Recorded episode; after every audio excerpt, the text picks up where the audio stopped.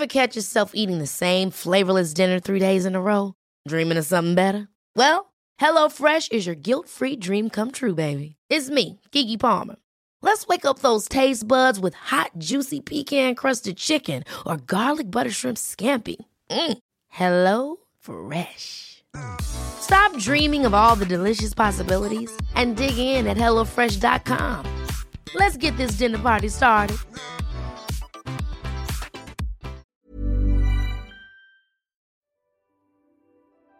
Tercer episodio de la Escuela de Verano Kenso, de los ocho que forman esta serie. Y comenzamos a reseñar Empieza con el porqué de Simon Sinek. Antes nos permitirás dar las gracias a los patrones de Kenso que hacen posible esta escuela de verano. Y como dijimos, vamos a dedicar cada episodio a un proyecto.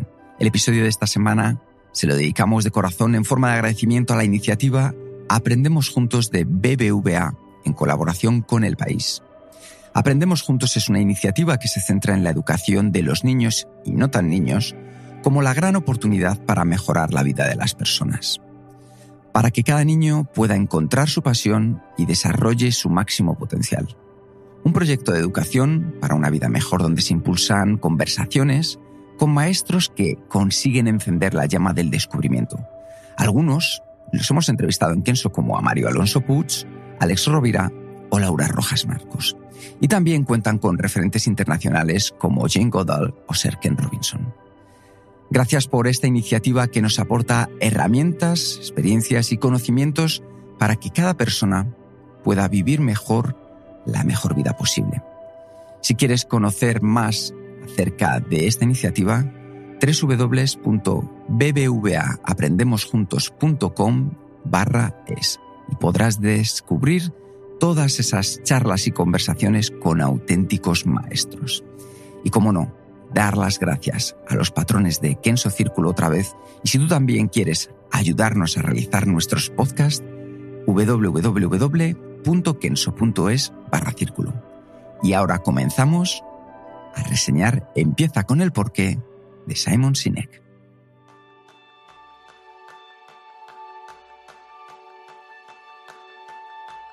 ¿Alguna vez te has preguntado cómo los grandes líderes se vuelven de verdad grandes? ¿O cuál es el ingrediente secreto que tienen que les hace destacar y atraer tanto la atención tanto como el respeto de miles o millones de seguidores que tienen esas personas para dar ese toque y que todo lo que toquen convierten, lo conviertan en oro? Ese es el tema principal del programa de esta semana, donde aprenderás los secretos de cómo los grandes líderes inspiran y a comprender por qué debemos comenzar con el por qué. Y lo más importante, cómo descubrir y utilizar tu propósito de la mano del libro Empieza con el porqué de Simon Sinek. Bienvenidos a un nuevo episodio de Kenso Círculo, el podcast donde descubrirás los libros para ser efectivo y vivir más feliz. Yo soy Rion Sánchez, maestro en decidir por qué leer un libro antes de empezar a leerlo. Y yo soy Kiko Gonzalo, maestro en preguntarme para qué quiero leer cada uno de los libros. Bueno, Jerún, bienvenida después, lo primero, después de las vacaciones. Sí, sí, sí. Este libro ha sido fácil porque hemos tenido todas las vacaciones para leerlo, ¿no? Eh, que habitualmente tenemos que compaginarlo con, con el trabajo habitual y ahora tenemos todas las vacaciones y la única tarea que, que, tenía pendiente era leer este libro. Por tanto, este es fácil. Efectivamente. Y la verdad es que es un libro, yo creo que de lo más interesante lo hemos dejado justo para la vuelta de las vacaciones porque este momento, cuando muchas veces nos planteamos el reinicio, la reincorporación a nuestra carrera, a nuestra vida profesional, incluso aparte de nuestra vida personal, nos puede dar una muy buena perspectiva y ser un punto de apoyo para estos cambios que probablemente tú también quieras generar. ¿A ti te parece, Jerún, que es un libro interesante para comentar? Sí, tanto. Sí, sí, sí. De hecho, los, dos libros anteriores que hemos reseñado, que ya lo habías leído y, y lo vuelto a leer justo para este programa. Y este es el primer libro que todavía no tenía leído y tenía muchas ganas porque, como seguramente muchos de los oyentes, conozco la charla TED de Simon Sinek que, con el mismo título, en que básicamente en 20 minutos explica un poco el concepto clave detrás de este libro, que es, que, que es una de las charlas TED más vistos en, en, en todo el web de, de TED, ¿no? Y es un éxito brutal y es súper interesante. Y, por eso desde hace tiempo ya tenía esta lista en mi, en mi lista enorme de libros pendientes para, para leer un libro. Y pues justo eh, ahora tengo que esta ocasión para, para cogerlo y, lo he leído este, en, en estas últimas semanas. Súper interesante y tenía muchísimas ganas de leerlo. Bueno, pues cuéntanos si te parece un poco qué podemos encontrar en este libro y quién es el autor, quién es Simon Sinek. Simon Sinek em, hoy en día está conocido por este libro, pero que como pasa muchas veces con, con bestseller, ¿no? Pero Simon Sinek es un autor inglés que pues, básicamente se, inició con este libro, pero antes de, ser escritor y, y, conferenciante, lo que es su vida hoy en día, em, se dedicaba al, tenía una agencia de marketing. Pues viene del mundo del marketing y este se nota también bastante en este libro porque hay bastantes eh, conceptos que, que, van eh, dirigidos a esto, a cómo convencer a tus clientes que te compren de ti. ¿Y qué vamos a encontrar en este libro? Pues eh, básicamente el título ya lo dice todo. el libro nos va a explicar por qué es tan importante empezar con el por qué. Sí, porque sobre todo yo creo que una alternativa interesante es darnos cuenta de que estamos en un mundo que a día de hoy, en concreto, no empieza con el por qué. Es decir, si pensamos por un momento el último anuncio que has visto en televisión, probablemente te está vendiendo el qué.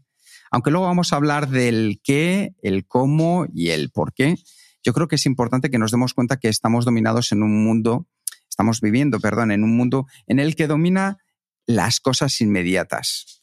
Y muchas veces esas cosas son las más visibles, pero no son aquellas que van a originar un cambio más profundo en cada uno de nosotros.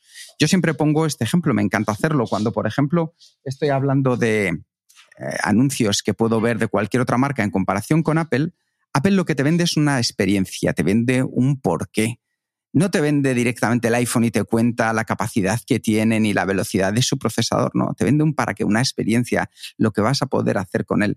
Mientras que muchas otras empresas se dedican directamente a venderte el qué. Pero bueno, yo creo que esto es algo que vamos a ir descubriendo poco a poco, ¿verdad, Jerún? Sí, sí, sí. Eh, de hecho, el, en un disclaimer, el Simon Sinek es un gran fan de Apple. no fue tanto, vamos a hablar de Apple sí o sí. No porque no porque es el mejor ejemplo. Y yo creo que justo en esta época, y veremos un poco más tarde, es interesante volver a mirarlo porque este libro ya tiene unos años, eh, no me acuerdo de memoria, pero creo que es de 2014, 2015, por allá. Y desde entonces yo creo que tal vez eh, incluso con Apple algunas cosas han, han cambiado. Efectivamente.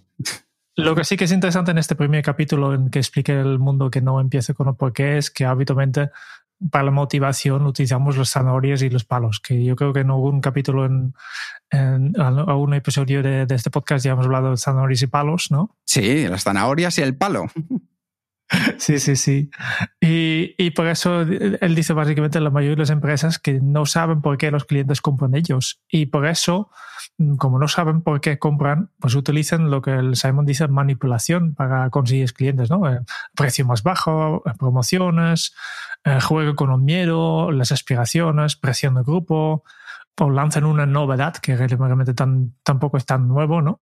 Y él habla justo de esto de manipulaciones que y que dicen que son técnicas que funcionan a corto plazo eh, porque crean transacciones, y, pero no, no son capaces de crear lealtad. ¿no? Es una estrategia que es válida para transacciones o ocasiones, pero nada si quieres sobrevivir a largo plazo.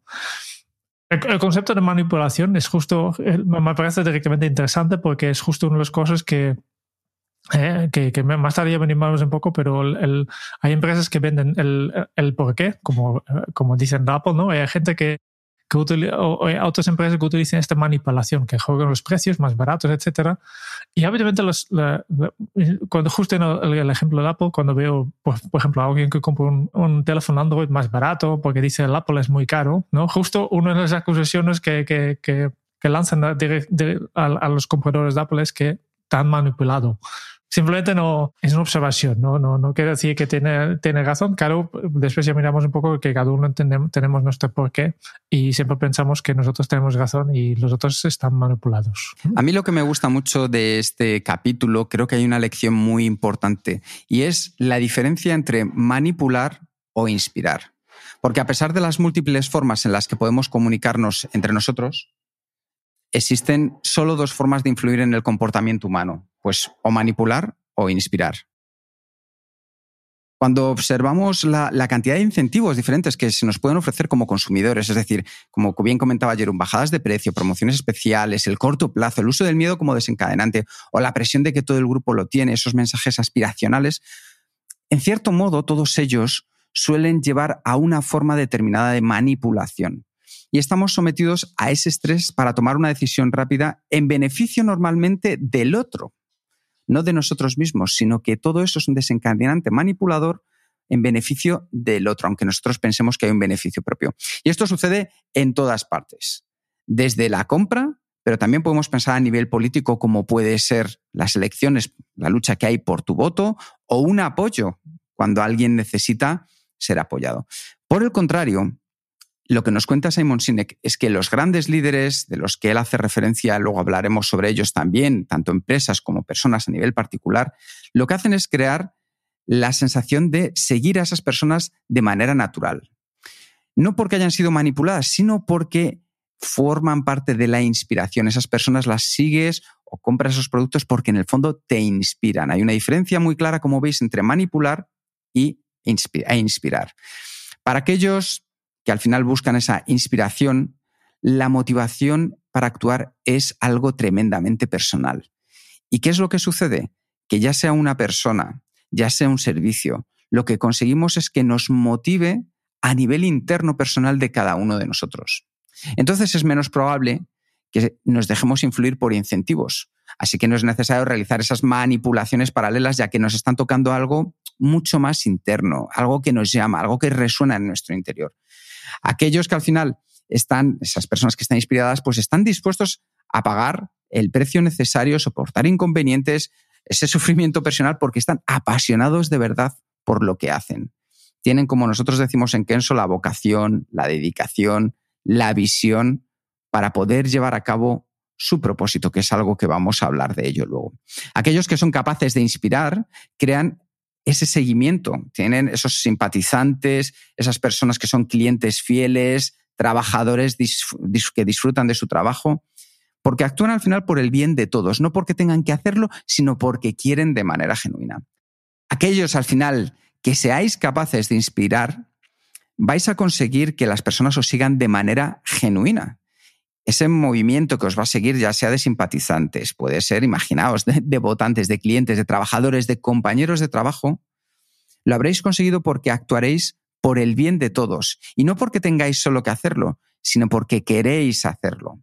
Por eso, como decía Jerún, es tan importante la lección de olvidarnos del palo manipulador y conseguir ofrecer una zanahoria inspiradora a los demás, una zanahoria que de manera genuina consiga motivar a las personas al descubrir cuál es su propósito y que de esa manera consigamos engancharles en nuestro equipo. Por eso es tan importante inspirar en lugar de, como estábamos hablando antes, manipular.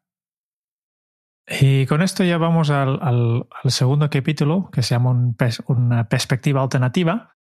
Y aquí realmente entramos directamente en el núcleo de la teoría de, de Simon Sinek, ¿no? El círculo dorado. Y es directamente el círculo dorado, es, es la parte del libro en que está perfectamente explicado en la, la, charla TED. El círculo dorado, para explicarlo un poco, lo ponemos en la imagen, que es muy simple, ¿no? Lo ponemos como, ponemos en, en, el capítulo de, si, si, si, si escuches esto desde un podcast, seguramente pues ahora si ves la carátula del, del podcast, ves este círculo dorado, que simplemente son tres círculos concéntricos con el, más grande, el qué, después del de medio cómo y el, al centro tenemos el por qué, ¿no? Y lo que explica Simon Sinek es el, en el qué, el más grande, aquí tenemos nuestros productos o servicios como empresa, ¿no? El cómo sería la propuesta de valor y tus procesos y luego al final el por qué es, el propósito, es la causa, son las creencias que, que, que tienes como organización o como persona. Y aquí explica también el orden habitual es el, cuando comunicamos, hablamos de qué, ¿no? Aquí tienes un ordenador, el ejemplo que, que utilizo ¿no? es, el, es el app, aquí tienes un, un ordenador, después con, con, un poco de suerte hablamos del cómo y, y pocas veces llegamos al por qué. Mientras el orden inspirador que tiene que ser es empezar con el por qué, después el cómo y el qué. Y al final, que, que hay diferencias, ¿no? Que, que que hay tanta información, a veces tantas funciones, que muchas veces sabes, no sabes qué producto elegir. Entonces, ¿cómo, ¿cuál es la mejor forma de elegir un producto? ¿Cuál es el, qué es el producto que, mejor te, te, te, conviene? Pues es este producto que encaja con tus necesidades y tus creencias. Y, y por eso es tan importante conocer tu por qué, que es el único camino hacia el éxito. Sí, de hecho, nosotros cuando hacemos eh, durante el curso Kenso, una de las partes tiene que ver con el descubrimiento del propósito y tratamos estas tres sencillas palabras, aunque hay una que luego comentaremos, la cambiamos un poco. Pero Simon Sinek habla del qué, el cómo y el por qué. Al final, todas las empresas y organizaciones del planeta saben qué hacen. El qué es algo muy fácil de identificar. De hecho, si yo te pregunto a ti qué haces en tu día a día, probablemente la respuesta la tengas enseguida y me lo puedas explicar de manera muy sencilla, porque estas son las cosas en las que se centran nuestro trabajo diario nuestras reuniones, nuestro día a día, nuestro trabajo con los compañeros, son cosas normalmente bastante incluso tangibles. A un nivel un poco más detallado, algunas empresas y personas saben cómo hacen lo que hacen. Que al final ahí es donde empieza ya un poco a diferenciarte de cómo haces tú tu trabajo en comparación con tu compañero que probablemente también está haciendo el mismo trabajo, pero ya hay un cómo distinto. ¿Qué sucede? Que a menudo explicar el cómo ya es un poquito mm, más difícil. ¿Y qué sucede? Que muy pocas personas o empresas pueden articular de manera clara y cristalina por qué hacen lo que hacen. Porque si esta es su empresa, ¿por qué se levantan de la cama todas las mañanas? ¿Y por qué debería importarle a alguien? Porque normalmente la diferencia entre el qué y el por qué es que el qué es más tangible y los porqués son más intangibles. Al final, dado que es más fácil centrarse en los qué y cómo, la mayoría de las empresas y las personas utilizamos un lenguaje muy asociado con el qué y con el cómo para promover tanto productos como servicios. Así antes, como estaba diciendo eh, Jerún, el ejemplo de Apple. Si Apple fuera como la mayoría de las empresas, usando el qué y el cómo, su mensaje de marketing sería algo así como hacemos grandes ordenadores que están muy bien diseñados, son fáciles de usar y fáciles de trabajar con ellos. ¿Quieres comprar uno? Bueno, pues eso no es lo que hace Apple y tampoco es lo que hacen los líderes y organizaciones que inspiran de verdad.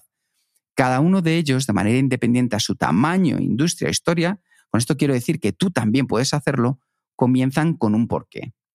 En el caso de Apple, imaginad que vamos a pensar otra vez en el ejemplo anterior que estábamos viendo. Normalmente Apple, ¿qué es lo que dice? Todo lo que hacemos, creemos en desafiar el status quo. Creemos en pensar de manera diferente. La forma en que desafiamos el status quo es haciendo que nuestros productos estén diseñados de manera bella, sean fáciles de usar y fáciles de utilizar. ¿Quieres comprar uno? ¿Habéis notado cuál es la diferencia entre un mensaje y otro? Aunque el contenido parezca prácticamente igual, os aseguro que es distinto. ¿Por qué? Porque Apple, en este caso, invierte el orden de la información. Su mensaje comienza con el porqué, con un propósito, una causa, una creencia que no tiene nada que ver con lo que hacen. Lo que hacen, los productos que fabrican, desde los iPhone, las iPads, cualquier cosa, ya no son la razón para comprar, sino que son la prueba tangible de su causa. Así que pensad en lo siguiente, la gente no compra lo que haces, compra por qué lo haces. Y esto se ve muy sencillo. ¿Por qué a veces compras en una panadería y no en otra? Cuando probablemente sean muy parecidas. El por qué. Ahí hay algo, hay algo ahí detrás que es lo que nos lleva a diferenciarnos a unos de otros. Por eso es tan importante que muchos de nuestros mensajes para inspirar consigamos que comiencen por el por qué. Después Simon Sinek continúa explicando una cosa que para mí ha sido la pata más interesante de este libro, porque pasa la biología. ¿No? que hasta ahora el, círculo dorado ya conocía, que es una teoría súper super útil, súper interesante también, pero después explica cuál es la biología detrás de esto ¿no? y, y explica varias cosas. No, no, no, hasta el final del libro yo entiendo de dónde viene esto, porque viene de una conversación que tenía con una amiga que, es bióloga, que explica un poco la estructura del, cerebro, y es justo lo que explica aquí, ¿no? que el, el, cerebro de nosotros también tiene capas, tiene, también podemos verlo como círculos concéntricos, y resulta que si miramos las tres patas del círculo dorado, el, el qué, el cómo y el, y el por qué, pues encaja perfectamente con la, las diferentes partes del cerebro. ¿no? Tenemos el, el, neocórtex, la parte exterior, digamos, del, cerebro, que es la parte más, más morena, la parte que solo tienen nosotros los humanos, que es aquí donde está la lógica, que este está vinculado perfectamente con el qué. Eh, por tanto, cuando estamos eh, valorando, valorando características de, un orador o el otro, pues miramos, a ver, este cuánto memoria tiene, esto otro, eh, aplicamos el lógico, que es el neocórtex. Pero después hay las, las partes más, más internas, el sistema límbico, y aquí está el cómo y el por qué. Y lo interesante es que en la biología sabemos que el sistema límbico en realidad es la parte del cerebro que es responsable para la toma de decisiones. Incluso las, decisiones que nosotros pensamos que son decisiones lógicas. Pero en, en, la práctica, todas las decisiones son, eh, son ilógicas o, son intuitivas, que, que, se, se toman en el sistema límbico. Y por tanto, si una empresa no comunica el por qué, pues hay que decidir en, datos. Y el problema es que decidir basado en, datos es más difícil, cuesta más tiempo, te da mucha inseguridad porque siempre te faltan datos ¿no? y te deja vulnerable para la manipulación, como hemos visto en el capítulo anterior. ¿no? Los deseos, nuestros miedos, nuestras dudas, nuestras fantasías. Claro. De hecho, ayer me acordaba de este libro, Jerún, porque justo estaba con unos amigos y estaban hablando de comprarse un instrumento musical. Y me encantó porque venía a, cuento perfectamente de este punto. Al final, cuando una persona se siente inspirada a comprar un producto, como era el caso de ayer la persona que nos lo decía, en lugar de sentirse manipulado, es capaz de verbalizar todas las razones por las que cree que la compra ha sido la mejor entre las alternativas distintas. Es decir, puede verbalizar claramente por qué ha elegido ese instrumento musical en lugar de los otros. Por eso cuando muchas veces nuestra pareja o un amigo o en casa o la familia vamos a comprar algo y somos capaces de también contarles la historia y venderles, por así decirlo, lo que vamos a comprar a nuestra pareja, que también es importante, a nuestra familia, es porque, como muy bien decía Jerún, hemos sido capaces de desengranar todo hasta llegar al porqué. Entonces, ¿qué debería hacer una empresa? Pues en lugar de preguntar qué debemos hacer para competir, las preguntas siempre deben empezar con el porqué. ¿Por qué empezamos a hacer lo que estamos haciendo, en primer lugar? Y después, ¿qué podemos hacer para conseguirlo, para dar vida a esta causa que nosotros estamos siguiendo? Al final, si nosotros, por ejemplo, miramos a la publicidad de Apple, porque esto es algo que comenta Simon Sinek, no porque nosotros seamos fans de Apple, sino porque lo comenta mucho en su libro, nos comenta que nunca muestran mm, grupos de personas que disfrutan de los productos en conjunto, son siempre personas casi a nivel individual.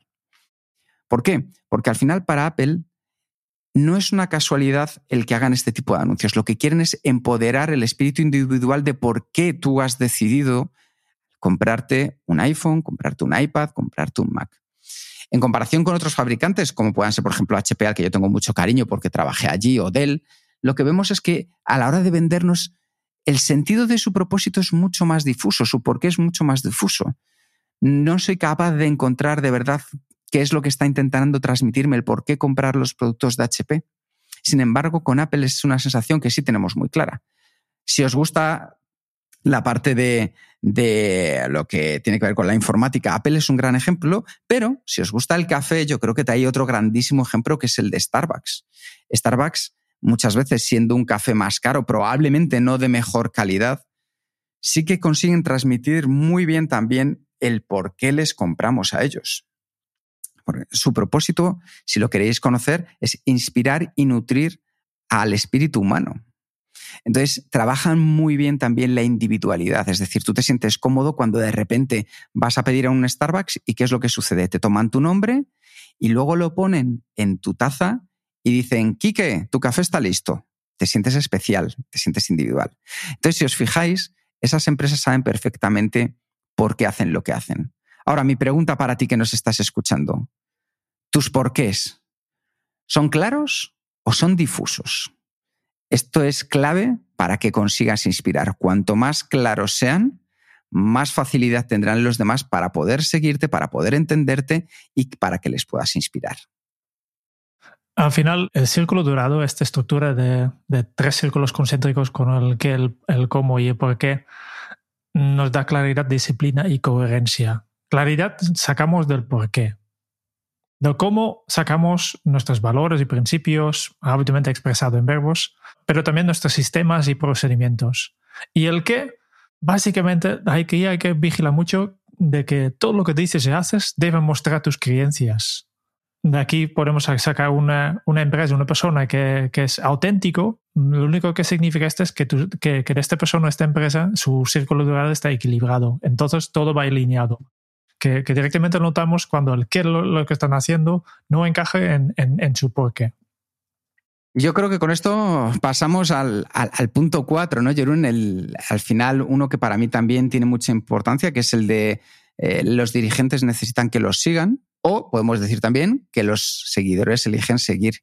Y en este caso, Simon Sinek nos habla de un hecho histórico en el verano de 1963, cuando 250.000 personas se presentaron frente al monumento a Lincoln en Washington para escuchar a Martin Luther King pronunciar su discurso que muchos habréis visto, el de Tengo un sueño. Y es importante que, en esta época todavía no había redes sociales para hacer un convocatorio tan grande. ¿eh? Es, eso es importantísimo, efectivamente. Al, al, final, lo importante es cuántas personas siguieron al Dr. King. Pues, eh, pues muy pocas. Martin Luther King era una persona, como decía Jerón, muy conocida, pero lo importante es que muchos de ellos se presentaron allí, como bien decía Jerún, por sí mismos. ¿Por qué? Porque Martin Luther King, el doctor King, había identificado un porqué que otros habían conseguido asumir ya como propios. Un porqué que incluía una visión, unos valores, unas creencias que coincidían con los suyos. Esa alineación intangible es lo que hizo que la gente le siguiera a través de todo Estados Unidos, intentando cambiar esa perspectiva que había en torno al tema del racismo. La gente no les seguía eh, por lo que estaba contando únicamente, sino porque les había tocado y lo sentían como algo personal. Ofreció a esas personas un lugar donde ir y no un plan a seguir. De hecho, Ernest Shackleton, que era un líder bastante renombrado, e inspirador, nunca le llegó a conseguir lo que se propuso. Muchos le conoceréis por su historia, que era la de llegar al Polo Sur. Al final tuvo unas habilidades grandísimas, pero cuando Shackleton pidió una tripulación que se uniera a él en su fatídica expedición, no consiguió definir una lista de habilidades apropiadas. Esto es muy importante porque hay que darse cuenta de si somos capaces de identificar un porqué propio y tratar siempre de que las personas que nos tengan que seguir lo comprendan y se unan a nosotros. De hecho, el anuncio de Shackleton era el siguiente, se decía, se buscan hombres para un viaje peligroso, salarios pequeños, frío glacial, largos meses de completa oscuridad, peligro constante, regreso seguro dudoso, honor y reconocimiento en caso de éxito. Al final, Shackleton solo contrató a personas que creían en lo que él creía, porque cuando las personas creen, forman parte de un propósito. Y en los negocios, cuando los empleados creen, podemos garantizar una mayor probabilidad de éxito. Por eso siempre es importante que aunque nos salga bien, aunque nos salga mal, que las personas que nos rodeen sean acordes tanto como sea posible al propósito que estamos buscando para todos. Y si llevamos estos conceptos a, una empresa, porque aquí el, libro habla de los dirigentes, ¿no? Lo importante aquí es haya confianza. Y, y por eso siempre, siempre analizando las empresas de éxito, su estrategia de recursos humanos no es contratar personas con mucho talento, sino lo que hacen obviamente es contratar personas que son súper motivadas, que se identifiquen con el porqué de la empresa, para luego inspirar a estas personas y enseñarles las habilidades necesarias para hacerlo. El, el porqué de una, una, organización también es lo que aglutina los equipos. ¿no? Y por tanto, la responsabilidad de un líder es crear este entorno de inspirador. No debe ser la única persona con ideas en, una organización, y, saber que, dentro de una organización las personas en, en, dentro de la empresa, que de niveles más bajos, son las más aptas para ver las necesidades y oportunidades y, y dar los permisos de tomar estas decisiones teniendo en cuenta el porqué de la organización. Y cuando una empresa no gestiona esta confianza en los colaboradores, pues entonces el oportunismo se convierte en la principal motivador y vamos a ver características de una empresa que, que, hacen todo lo posible para ganar más dinero o lo que sea y entonces pierde un poco el espíritu, ¿no? Efectivamente. Y aquí otro, otro tema que explica, que le ha prestado de otro libro, el, el libro del, que se llama El punto clave de Malcolm Gladwell, que tal vez algún día tenemos que hacer. En este libro, El punto clave de Malcolm Gladwell, básicamente explica que con lo que él llama la ley de difusión de innovación, es que cuando tenemos innovación, tenemos un nuevo producto, por ejemplo, o realmente una innovación en, la sociedad, pues hay diferentes grupos de usuarios que, que van adaptando esta innovación. El primero hay un pequeño grupo de dos, dos por ciento y medio, que son los innovadores, ¿no? Después que tenemos el, lo que llaman los early adopters, ¿no? La gente que compra muy, muy, eh, muy rápido. Después la, la, mayoría, la, mayoría temprano, la mayoría más tarde y después la gente que, que aunque todo el mundo ya está utilizando la nueva tecnología, ellos todavía están en la generación anterior, ¿no? Y ha explicado también, en este libro, he este modelo de, de Malcolm Gladwell, he explicado que eh, cada persona mm, en esta gráfica que también incluimos ya en las notas, que ocupamos diferentes posiciones. Por ser en un, tipo de innovación eh, eres un, un, innovador, ¿no? O, un early adapter, alguien que, que, realmente está al último siempre, pero después en otros ámbitos de tu vida o de, de, de tu empresa, pues vas atrasado. Hay personas que son al último, por ejemplo, en, eh, o en, temas de, tecnología, ¿no? Pero después, tal vez en moda, pues todavía vamos con la ropa de los años 80, que puede ser, ¿no? Este depende del, producto de idea. Y importante, si como empresa, si obviamente una empresa grande siempre quiere conseguir que, que esta mayoría, que este gran bloque de gente en el medio, que se convierten en, usuarios o, o, consumidores de tus productos, ¿no? Pero no puedes atacar nunca directamente ellos porque es muy, muy costoso, porque, porque estas personas no compran nada si nadie más lo ha comprado antes. Por tanto, primero necesitas estos innovadores.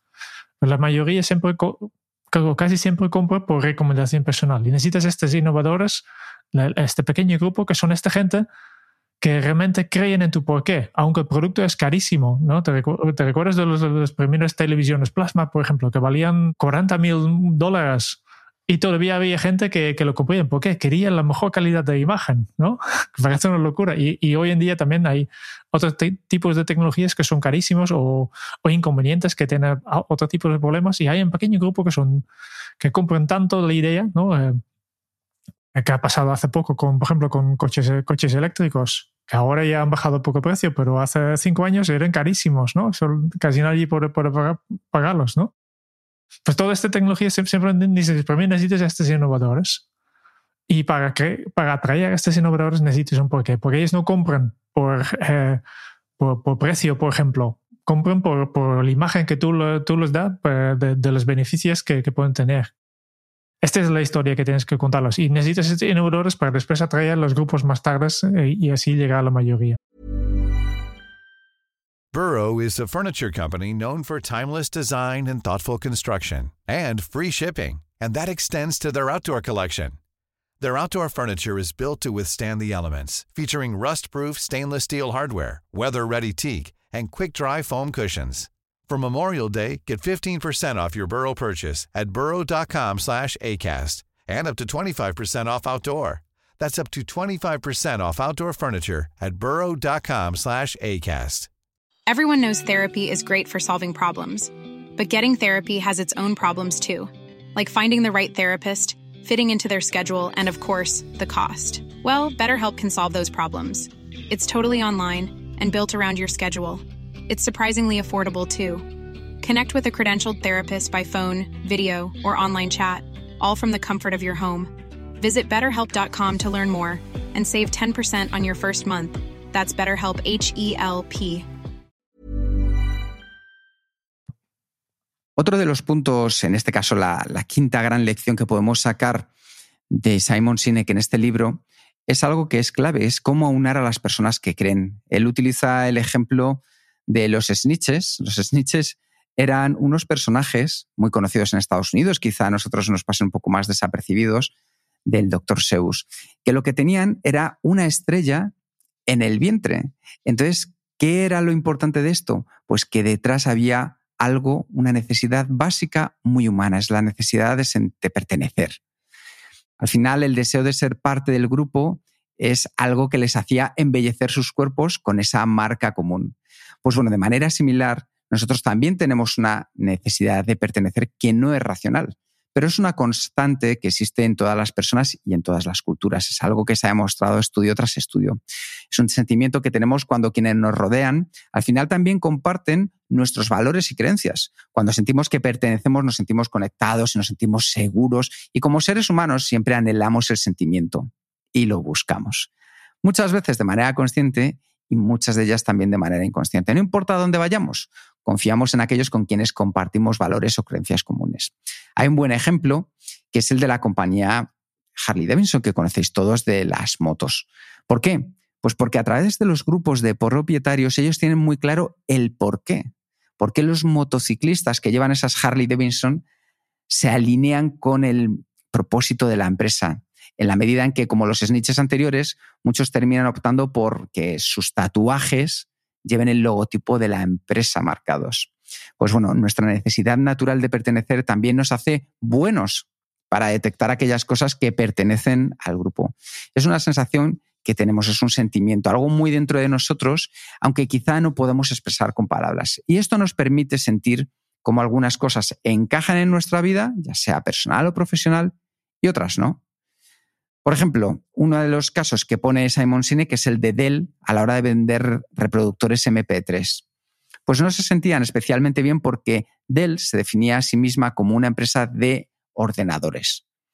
Por lo que en el ámbito en el que se sentían de verdad cómodos eran los ordenadores, no los MP3, no iba dentro de su propósito. Al final tenemos que tener en cuenta algo que es clave y es que nos atraen líderes, personas, organizaciones, servicios que nos hacen sentir que pertenecemos a ellos. Hacernos sentir especiales, seguros y parte de un grupo es algo que le da esa capacidad de inspiración que estábamos buscando. Así que a partir de ahora, ten en cuenta y hazte esta pregunta. ¿Qué estás ofreciendo que a las personas que necesitas inspirar les haga sentir parte de ese grupo? Esa pregunta será clave si quieres inspirar de verdad a las personas a tu alrededor. Y aquí el, en el libro desvelo una cosa que, que el círculo dorado que he presentado en, en el capítulo eh, eh, anterior, en realidad no es un círculo, que si no es un cono visto desde arriba. Y el cono tenemos en el pico como, como pirámide casi, pero redondo, ¿no? Tenemos arriba en punta el, el por qué, el medio cómo y el, el qué como la base. Y directamente explica también que este cono representa también la estructura de una organización o de todas las organizaciones, ¿no? Y tenemos el, el director, el CEO, que está al, al, al, al cim del, de la organización, a la punta más alta de la organización, que su responsabilidad es crear y, y elaborar y transmitir el porqué, marcar el destino, ¿no? Y después tiene un, un, un, capa abajo, que son los de cómo, que es donde obviamente de gerencia y, y los diferentes departamentos, ¿no? Que aquí está el cómo. Tiene que trazar la ruta. Y entonces la base es el qué, que son los empleados. Y da varios eh, ejemplos de organizaciones exitosas que siempre tienen una persona con visión y una con el talento de hacer la realidad. ¿no? La visión es el porqué, que es la, esta persona que, que, que, que tiene este, esta idea muy grande y sabe transmitirlo. Y después, detrás, siempre hay una persona más, más logística, ¿no? que se dedique de la misión de la empresa, el cómo. Y la gracia, eh, justo hoy, o justo en esta época, que, que el ejemplo que, que, trae también de, de, este, de este sistema es, eh, aquí habla de un anuncio de Apple, ¿no? En, un anuncio que, que es eh, del año 1984 y utiliza como, es un anuncio que, que vale la pena ver y seguramente en los últimos días lo has visto porque ha vuelto a ser noticia, que, que es un, un, el primer eh, realmente el primer anuncio realmente del, del, Super Bowl, que realmente es cinematográfico, con un, han contratado a un director famoso para hacer un, más, un, más una mini película que un anuncio, que hoy en día es, es habitual, pero Apple fue el primero. Y lo han hecho para básicamente atacar un poco al, al IBM, que era la, la status quo en este momento, el, el, modelo de ordenadores, y Apple utilizaba este, este, esta idea de, además utilizando el año, utilizando la idea del, del gran hermano. Del libro. el libro para decir, vale, pues el gran hermano es, es el status quo, es, es, IBM y nosotros venimos aquí para romper el status quo. ¿eh? Y, y es el, la, la, el, anuncio para, para decir que en poco lanzamos algo nuevo, sin, sin explicar qué, típicamente papo, ¿no? Pero un, un, una semana más tarde salía el primer Macintosh. Este, de este va. ¿Por qué ha vuelto a ser noticia? Porque justo ahora mismo la empresa Epic, con el famoso del, juego Fortnite, ha creado una versión eh, nuevo creado dentro de Fortnite justo de este anuncio, justo para atacar al Apple, porque ahora Apple se ha convertido en, en status quo, ¿no? según, según ellos, según ellos. ¿No? Y, tal vez es un poco la idea, ¿no? Porque eh, si miramos la pirámide estructural, el CEO, el Steve Jobs, eh, era lo que, lo que, portaba, eh, lo que llevaba la visión, que más tarde ya hablamos que, sobre qué pasa cuando el CEO desaparece, pero es lo que ha pasado, se ha muerto hace, hace años ya. Y lo que tenemos ahora como CEO es una persona logística. El actual CEO del, del Apple, pues es la persona que anteriormente se, se ocupaba de, de toda la logística de la empresa. Y por tanto es más, más, más apto para, para misión, pero no tanto para crear una visión. Um, por suerte, el Steve Jobs ya había desaparecido antes, del, antes de la empresa durante un tiempo y ya sabía la importancia de, de, mantener esta visión y ha creado varias estructuras para mantener un poco viva su, su visión, pero se nota poco a poco que, que en los últimos años ha ido desapareciendo un poquito, ¿no? Y por eso hace gracia que justo, el, justo ahora eh, han utilizado este mismo anuncio contra el Apple. Y aquí hay una lección bastante importante que nos cuenta Simon Sinek, que es la importancia de verbalizar los valores, porque una vez que tengamos claro el por qué hacemos lo que hacemos, la pregunta es cómo lo vamos a hacer, es decir, cómo lo vamos a llevar a cabo. Empieza siempre haciéndote esta pregunta. ¿Cuáles son los valores o principios que te guiarán para dar sentido a tu propósito, a tu día a día? Porque la forma en la que hacemos las cosas y lo que es más importante, tener la disciplina para hacer que nuestra organización, nuestra empresa, nuestros empleados o nosotros mismos al final sigamos esos principios elegidos, va a mejorar nuestra capacidad para trabajar con las fortalezas naturales que ya llevamos, es decir, con esa pasión, sin tener que tirar de fuerza de voluntad, sino que conseguiremos generar hábitos. ¿Qué es lo que sucede? Que muchos de vosotros os encontraréis en vuestras propias empresas o lo conoceréis más que de sobra, que al final, al entrar en el hall de las oficinas, vemos los valores escritos en la pared como sustantivos. Integridad, honestidad, innovación, comunicación. Bueno, pues hay un gran problema con eso y es que los sustantivos no son procesables por nuestro cerebro, son cosas. No podemos crear sistemas ni desarrollar incentivos en torno a esos nombres. ¿Por qué? Porque lo que necesitamos es llevarlo a movimiento, llevarlo a acción, que la persona pueda imaginar qué es lo que se convierte. Si tus porqués y los porqués de las personas que te rodean se corresponden, al final tus productos, tus servicios, lo que hagas en tu día a día, será una forma tangible de demostrar en lo que creéis, en lo que tú crees. Cuando el por qué, el cómo y el qué están en equilibrio, es cuando de verdad logramos esa autenticidad. Y la persona que tenemos delante, a la que queremos comunicar, a la que queremos vender, a la que queremos transmitir nuestro conocimiento, se sentirá satisfecha de manera genuina. Por eso es tan importante que verbalicemos nuestros valores, como muy bien dice la frase, en verbos, en lugar de hacerlo en sustantivos. Y además de, de, expresar la comunicación, dices, Simon Sinek, no consiste solo en hablar, sino en escuchar. ¿no? Y para eso habla de diferentes cosas. Por, por, ejemplo, del, de los símbolos, símbolos, que utilizamos. Que los símbolos que utilizamos, por ejemplo, un logotipo o una, una bandera de un país, ¿no? que nos sirve para hacer tangible lo intangible. Y por eso no necesariamente son, son, son, son buenos los símbolos, ¿no? Siempre dice que que incluso los dictadores que utilizan eh, símbolos, pero en este caso símbolos son ellos mismos, ¿no? Y el, el logo de muchas empresas pasa lo mismo con los dictadores, que están centrados en ellos mismos y no, no expresan este, este porqué de la empresa, ¿no? Solo si, si un, logo viene respaldado por un porqué, realmente sirve como un símbolo, si no, no dice nada.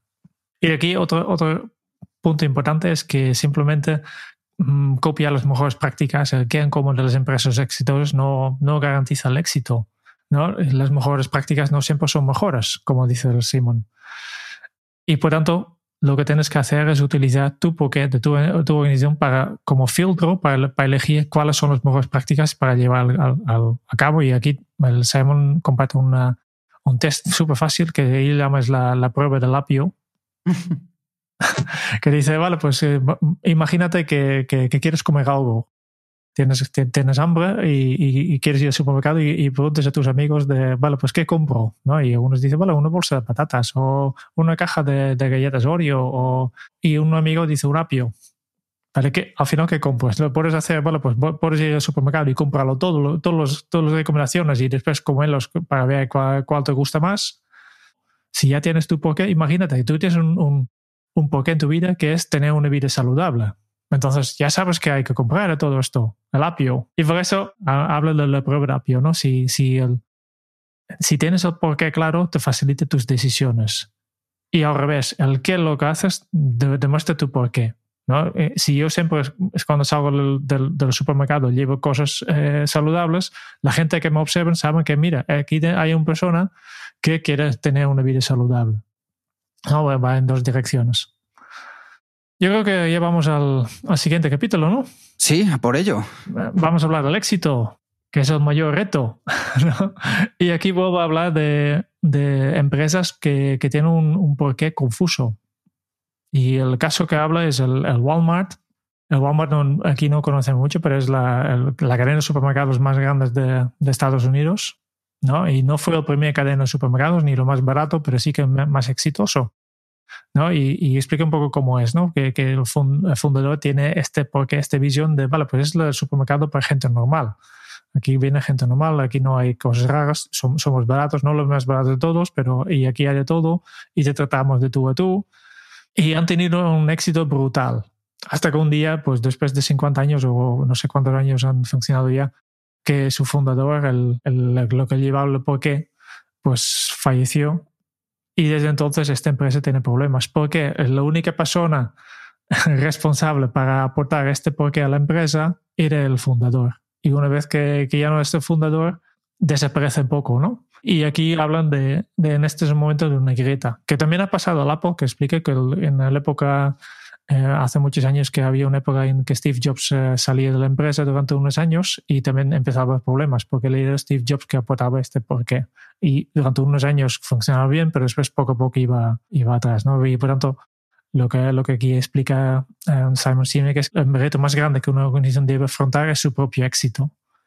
¿no? Porque mientras, mientras creces, el qué gana cada vez más protagonismo y es posible que el por qué se, se vuelva confuso, que vas a ampliar más, más productos, etcétera, y, y, a veces ya no quede claro para qué sirve esta empresa. ¿no? Hay, hay estos conglomerados de, de, empresas que ya no sabes a qué se dediquen. El General Motors, que, hacen de todo y más, o, o aquí en Europa tenemos a Bosch, por ejemplo, la empresa alemana que nosotros conocemos de electrodomésticos, pero también tiene un, un en el sector industrial hace mucho, básicamente fabrican de todo, ¿no? Y ya no sabes para qué. Por lo tanto, es importante aquí el, el, el, porqué de la organización no depende solo del fundador. Y, la prueba eh, que, que Simon es un poco macabro que, que, que, propone es el prueba del autobús escolar, que básicamente es, imagínate que si un autobús escolar atropella al fundador de la organización, pregúntate si la organización seguirá prosperando al mismo ritmo o no. Sí, porque al final yo creo que hay, hay un punto importante en todo esto, Jerón, y es que una empresa es una cultura, un grupo de personas que se reúnen en torno a un conjunto común de valores y creencias. No son los productos ni los servicios los que unen a una empresa, ni el tamaño y el poder. Al final, lo que hace fuerte es ese sentido de creencias y valores que todos, desde el CEO de la empresa hasta la persona que trabaja en recepción o la última persona que ha entrado a la empresa, comparten. Y cuando las personas dentro de una empresa saben por qué vienen a trabajar o cuando hablamos de un equipo saben por qué se reúnen a colaborar juntos, ya sea un deporte, ya sea en la música, es más probable que las personas ajenas comprendan el por qué les hace especiales. En este tipo de organizaciones, desde lo más alto hasta lo más bajo, nadie se termina viendo ni más ni menos que los demás, porque todos saben que se necesitan unos a otros como un perfecto engranaje. Grandes organizaciones se vuelven grandes de verdad porque las personas dentro se sienten protegidas. Y ese sentido tan sólido de cultura lo que hace es crear la pertenencia y actúa como una red que va creciendo más y más. La gente viene a hacer lo que tiene que hacer sabiendo que sus compañeros, que la propia organización en su conjunto lo va a cuidar para que pueda dar a su vez lo mejor. Eso fomenta un resultado recíproco y es lo que tenemos que buscar muchas veces en la empresa, ser nosotros quien demos los primeros pasos, por ejemplo, en nuestros equipos, para conseguir que luego vengan eh, esos pasos de vuelta y tengamos un valor añadido. Y el papel del líder no es proponer, como bien decía Jerún, todas las grandes ideas, sino crear ese entorno, como muy bien decía. Por eso siempre pregúntate cómo puedes crear ese, ese entorno. Nuestra recomendación siempre es que partas del por qué. Cuentes esa historia inspiradora que une, que comparte creencias, valores a través del cómo y el qué te terminará ayudando a que las personas cumplan sus propios porqués. Como veis, es la pescadilla que se muerde la cola, pero tenemos claro dónde empieza esa pescadilla, en el porqué que une a todo lo demás. Y con esto ya llegamos al último capítulo, ¿no? Descubrir el porqué. Lo más bonito de todo. Sí, vale, el, cómo. el cómo. Al final llegamos al cómo. El cómo básicamente es ser una flecha. Que dice que si quieres lanzar una flecha con un arco, lo primero que tienes que hacer es tirarlo hacia atrás para atanchar el arco y después con dirección, con fuerza, puedes tirar hacia adelante. Y con esto pasa lo mismo. Si quieres conocer tu por qué, lo que tienes que hacer es mirar hacia atrás. No descubres tu por qué mirando hacia adelante, al futuro, no, tienes que mirar hacia, atrás. Y aquí dos puntos súper importantes. ¿no? Primero, todos tenemos un porqué. Ya tenemos, todas las personas tienen un porqué, todas las organizaciones tienen un porqué. Lo que pasa es que es a ver, muchas veces difuso, no tenemos muy claro, no tenemos por escrito y por eso vale tanto la pena mirar atrás en estos momentos, que es justo también la, el método que, que, seguimos en el curso Descubre tu propósito, que miramos primero hacia atrás, o no primero, pero es la pata más importante que llevamos, miramos atrás para mirar, vale, pues, ¿por qué hemos hecho las cosas que hemos hecho? Y, y, y después habla de eh, un, otro tema importante aquí, es la competencia y si tienes un porqué, la única competencia que tienes eres tú mismo. No hace falta mirar lo que hacen las otras empresas o hacen las otras personas para copiarlos o mejorar lo que hacen ellos. Simplemente sé tu propia competencia. Yo pregunto eh, la última reflexión que, que, que tengo aquí apuntado y que para mí es una de las más importantes, que es ¿qué pasaría si dejas de competir y simplemente intentas de mejorar cada día? A mí me parece, Jerún, que este eh, probablemente todos los puntos anteriores, todas las lecciones, todos los capítulos que hemos estado viendo durante el resto del libro, se juntan en este punto, se aunan en este punto para de verdad ponernos en marcha con algo que es importante y es cómo poder descubrir el propósito, que es algo que por su intangibilidad muchas veces no es sencilla, pero sí que podemos deciros que todas aquellas personas que lo terminan descubriendo tienen un antes y un después. El hacerlo, esos pasos que podéis hacer, podéis utilizar desde luego el libro de Simon Sinek. Eh, yo he hecho también los cursos para aprender más sobre cómo lo hacía, porque Simon Sinek también tiene un curso online sobre este, este libro. También, como decía ayer, un está el curso de Kenso de Descubre tu propósito. Pero de verdad os animo a que deis ese paso para ser cada día mejores a través de vuestro propósito, por esa grandísima diferencia que marcará, no solo porque es algo que nosotros ya hemos visto en nuestras propias carnes, sino que de verdad lo hemos podido comprobar en los cientos de alumnos que han pasado por los talleres de Kenzo. Entonces, os animamos porque es el primer gran paso de verdad, aunque parezca tan intangible que a veces lo confundamos con ser productivo, pero para ser más efectivos este es el primer gran paso. Vamos terminando. ¿Qué te parece el libro? ¿El estilo? ¿Y, cuál es tu valoración, Quique? Pues creo que es un, libro que está escrito de una manera amena, muchos ejemplos, muchas personas que podemos conocer, tanto empresas, eh, organizaciones, políticos, personajes históricos, que al final es cierto que consigue Simon Sinek llevarnos a través de un hilo conductor y escrito con una facilidad innata, se nota que es un grandísimo comunicador de hecho, ha mejorado incluso más en sus siguientes libros, que a lo mejor en el futuro trataremos. Voy a ser un poco, ya sabes, Jerón, eh, yo soy de los que pienso que cuanto menos mejor. El libro eh, tiene una grandísima, tiene un grandísimo valor que quizá en la charla de los 18 minutos de TED está perfecto de tiempo. Este libro quizás se extiende demasiado para contar eh, puntos en los que a veces ¿cómo decir? No son tan científicos, sino que mete un poquito de paja, vamos a decirlo de esa manera. Pero el valor detrás en la idea original es tan potente que le voy a dar un 4 de valoración. Tienes razón, es fácil de leer. Eh, los ejemplos son muchos, aunque tal vez demasiado Apple. Sí, demasiado, demasiado. yo soy usuario de Apple, por tanto, para, para, mí ningún problema, pero justo, justo Simon Sinek, que conoce el, tema de por qué, que, se trata de creencias, también tiene que saber que la gente que no son de Apple difícilmente puede conectar tampoco con estos, eh, con, con, con, estos ejemplos, ¿no? Por tanto, yo creo que debería haber también eh, buscando otros, otros ejemplos tecnológicos, no solo Apple. Pero esos son, son detalles, ¿no? Tú has, dicho que quizás eh, es un poco más extenso. Yo, yo, yo sacaría el quizás. Para mí ha sido. Em, me costaba, especialmente en los últimos, los últimos capítulos, y pensaba, vale, pues es muy repetitivo en el sentido de, vale, el qué, el cómo y, y, el por qué, ¿no? básicamente todo, todo, todo el libro se puede resumir directamente en, en, en, el título, ¿no? Con el título ya tienes suficiente, básicamente, ¿no? Y aportan muy, poco, muy pocas pruebas y pocos pasos prácticas para, para vale, cómo hacerlo. Y, otro crítico que yo tengo en este libro es que va muy dirigido a, a líderes de grandes organizaciones que quieren dominar el mundo. Que, que son no solo los ejemplos, también hace, no, habla de grandes estructuras, hablan de, de, de conseguir el, ser mayoría en el mercado y, y todas estas cosas. Yo creo que en los mismos conceptos tienen el mismo valor para personas a nivel personal. Y yo creo que podría centrarse un poco más en, vale, pues y, yo como persona normal, ¿qué valores puedo sacar yo de tener, de tener claro mi por qué? Porque también son muchos. Ya sé que el, el, dinero que luego tiene que ganar como consultor en grandes empresas es mejor si hablas de, de grandes empresas, ¿no? Pero, pero es así. Por eso, yo creo que después de haber visto el, la, charla, la TED, que, que, que a mí me encantó, y, y, expliqué básicamente los, los, conceptos básicos. Yo esperaba mucho más el, vale, pues el, concepto básico detrás de esto, el, círculo dorado, ya había entendido desde, desde esta charla. Yo esperaba mucho más el, cómo aquí, ¿no? De cómo hacerlo.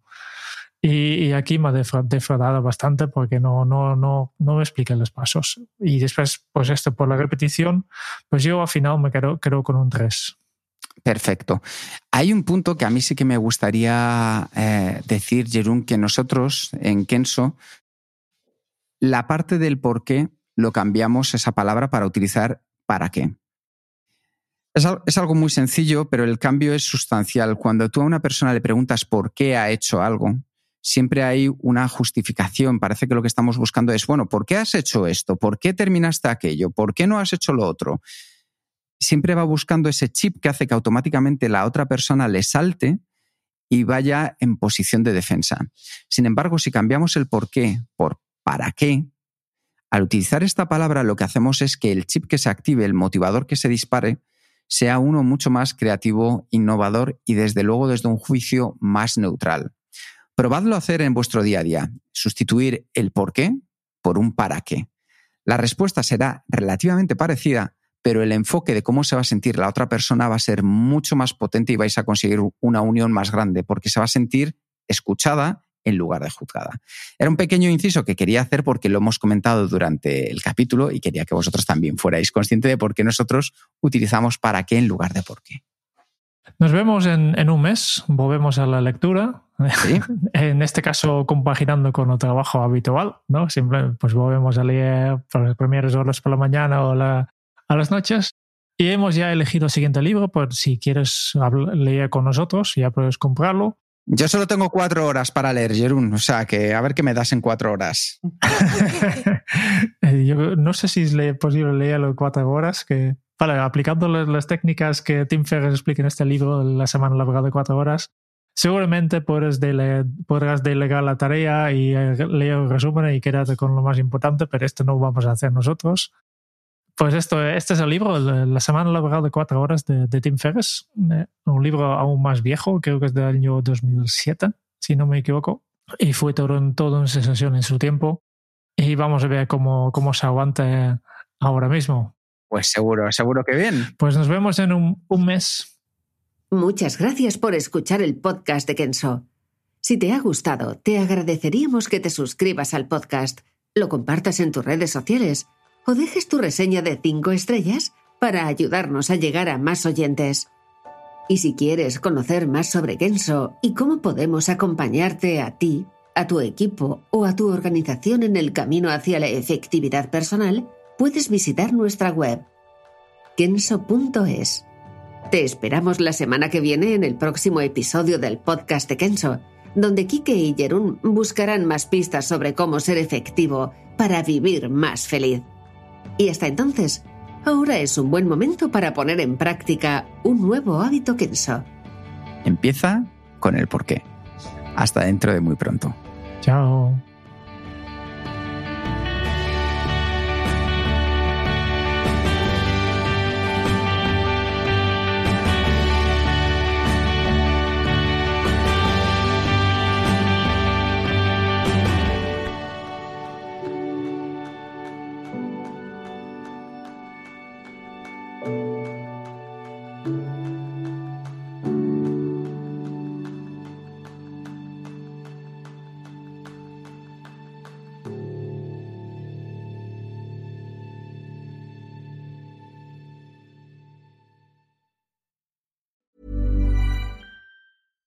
Catch yourself eating the same flavorless dinner three days in a row?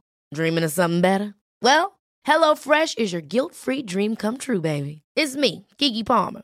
Let's wake up those taste buds with hot, juicy pecan-crusted chicken or garlic butter shrimp scampi. Mm. Hello Fresh. Stop dreaming of all the delicious possibilities and dig in at HelloFresh.com. Let's get this dinner party started.